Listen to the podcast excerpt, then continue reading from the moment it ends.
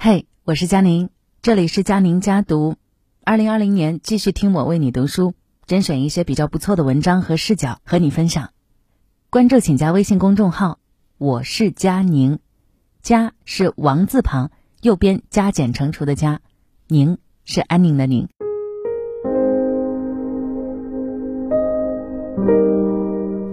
这几天在家打扫卫生，清理出一大堆垃圾，很多东西都是好些年都没有用过的。我原本打算该捐的捐，该扔的扔，后来因为工作关系出去了一趟。当我从外面回来的时候，我发现被我清理出来的那些东西，大概有一大半又重新回到了它的位置上。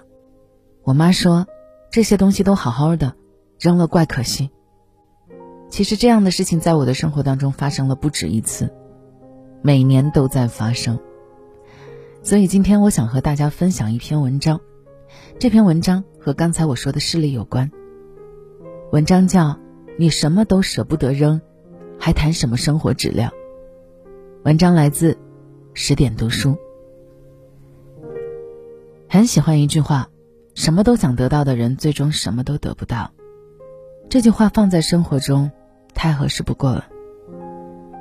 相信大家一定都有这样的体会：很多东西觉得将来还有用，舍不得扔，结果东西越积越多，越积越乱，最终导致的结果是空间变小了，房子变乱了，心情呢也糟透了，得不偿失。什么都舍不得扔，看起来很会持家，其实失去的更多呀。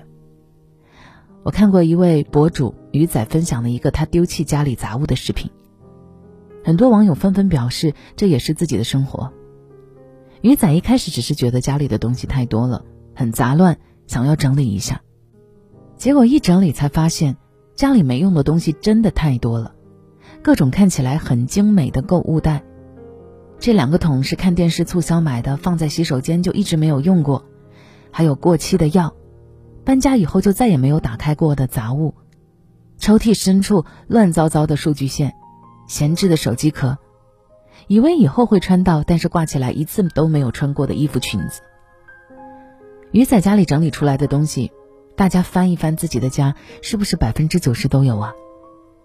一直以为自己什么都舍不得扔，能用的东西多放一放是一种节俭，其实大错特错。拥有太多的时候。其实更不知道自己想要的是什么，还会霸占其他更好的东西的空间。扔掉不必要的包袱和累赘，才能把更多更有价值的事物请进生活中来。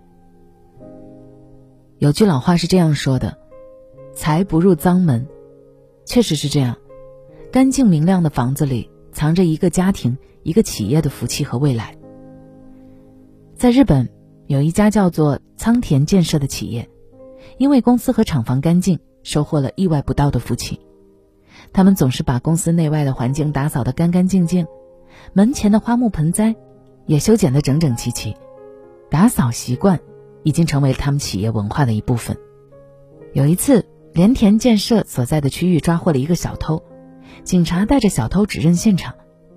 当他们经过连田建设的时候，小偷说：“他看到这家公司井然有序而整洁，就不偷了。”更加戏剧化的一件事，曾有一位大企业的负责人坐车经过连田建设门前，就被这个整洁的气象所吸引。不久以后，总经理就接到了一个电话，说是要合作。继而，他们签成了一笔金额高达约三十三亿日元的合同。这位大企业的负责人说：“看外观就知道是一家很棒的公司，我要和这样的公司合作。”这个故事乍一听可能会觉得夸张。可是仔细去想想背后的原理，你又会觉得这是理所应当的事情。因为爱干净、勤打扫的人更有洞察力，因为在打扫的时候需要注意到很多细小的、容易藏污纳垢的地方，于是那些马虎武断的人就开始变得更加注意细节，更有洞察力。而很多时候左右事情成败的，正是细节。会有感恩之心。在打扫的过程当中，他们的情感变得更加的温柔细腻，更能发现生活中细碎的美好，并学会感恩。你说谁不喜欢与心怀爱意的人相处合作呢？所以说呀，越干净的家庭越有福气。这句话真的一点儿也不假。哈佛商学院经过多年研究，发现一个现象：幸福感强的成功人士，往往居家环境十分干净整洁，而不幸的人们通常生活在凌乱、肮脏的环境中。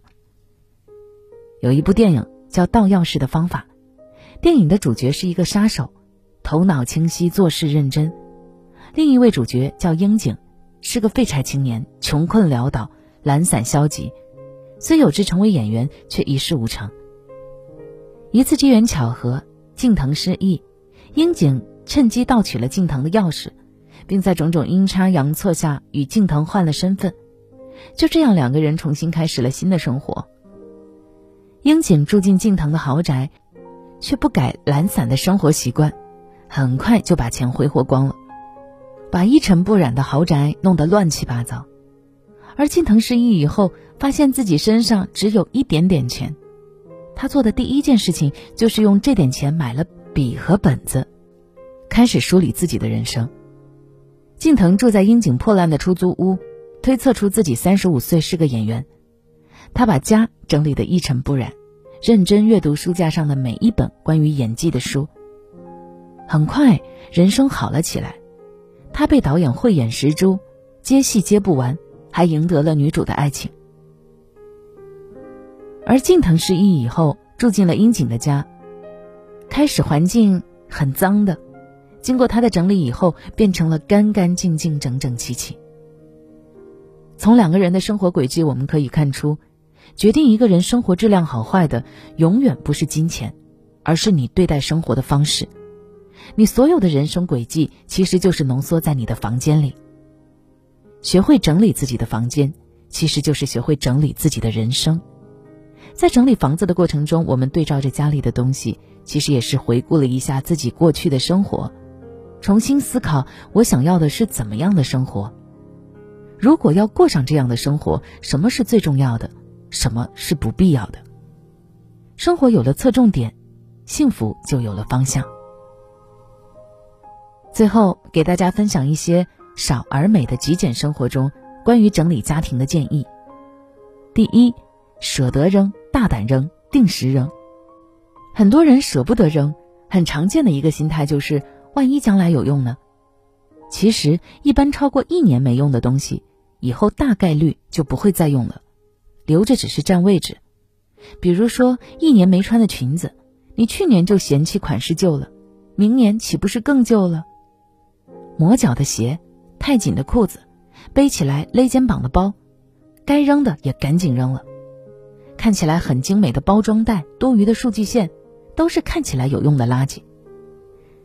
第二，比起断舍离，更重要的是控制购买的欲望。除了要学会扔、敢扔，还有很重要的一点就是减少自己购买的欲望。